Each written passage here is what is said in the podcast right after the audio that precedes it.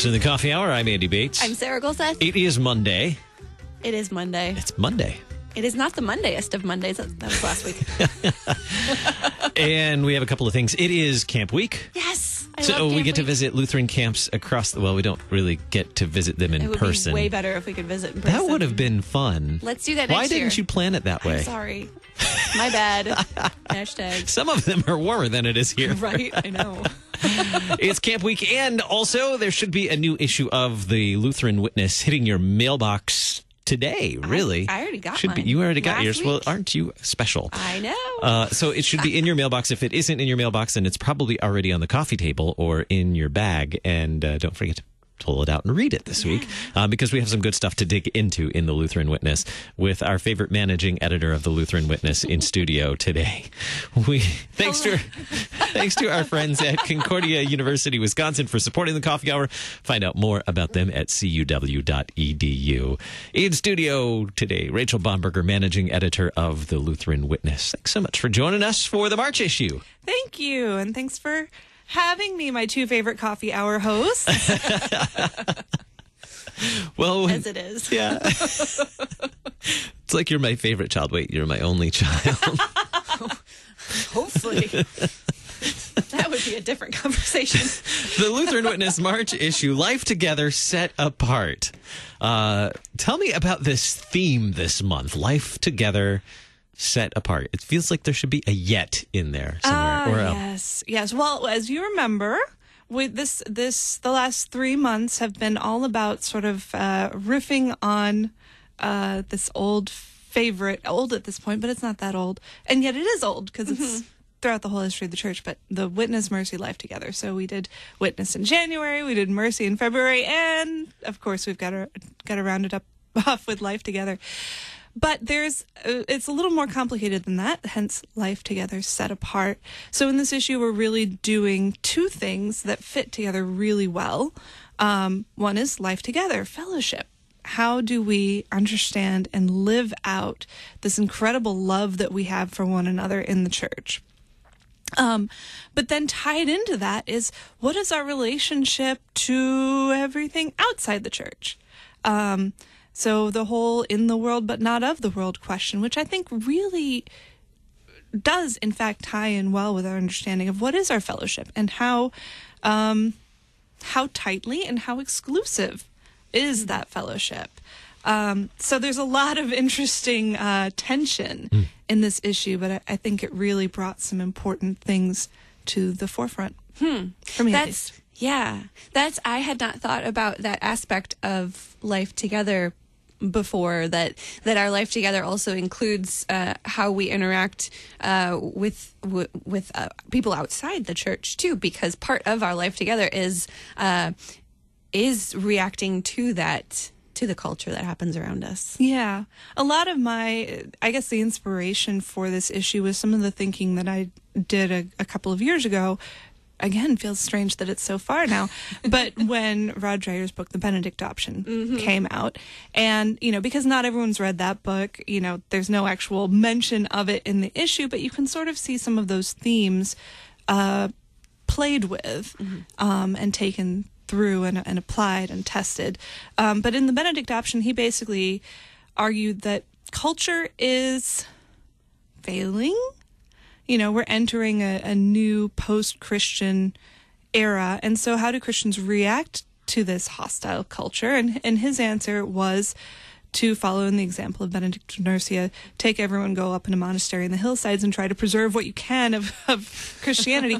now, of course, he has, he has, um, that's a very simplistic, uh, explanation of, of what he's doing. What he's really saying is don't go up on the hills, but sort of imagine, make sure that your relationships in the church are the most important relationships that you have, that, that you're forming nurturing faith communities. And we would, I think, go along with that, that idea that the, the church is this refuge um, for those of us who are in Christ to come together, to love one another, to care for one another, and to uh, provide an alternative to the all the nastiness outside.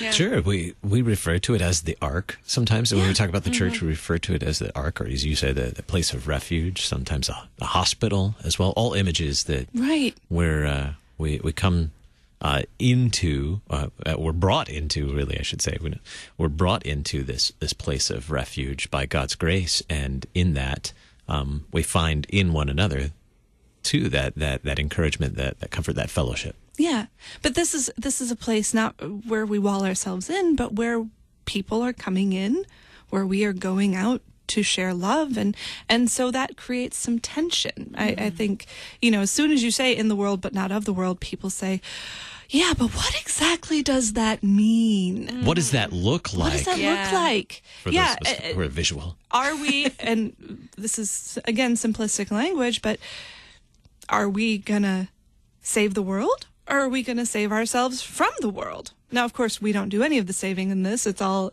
in christ. And i think that's where the answer you know can be found in it. And and a couple of our authors perhaps um two joels actually the Reverend Dr. Joel Elowsky and the Reverend Dr. Joel Biermann both have both have articles in this issue, um, looking at how the early church did this, how Lutheran theology did did this, and and I won't spoil their takeaways there, but but it's really really worth walking along with them on this journey and realizing, okay, well they're it's never going to not be hard.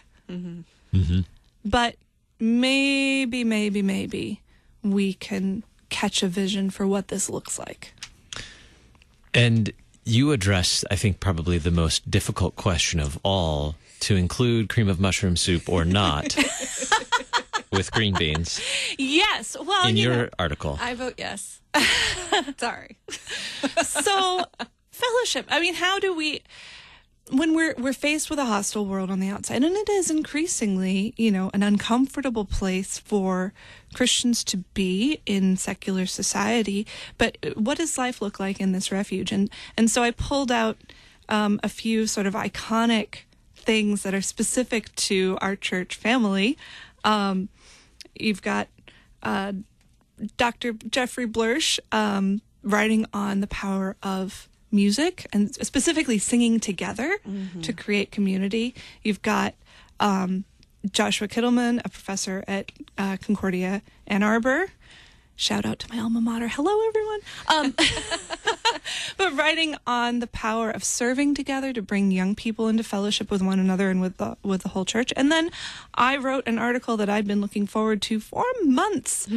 that is a loving tribute to the Lutheran potluck, because in these these fellowship meals, I see a wonderful example of how this idea of Christian fellowship um, that is pouring itself out in love, giving, receiving, sitting together. Um, it, it just all comes out. And no, you don't need tuna noodle casserole to have a good potluck. Aw.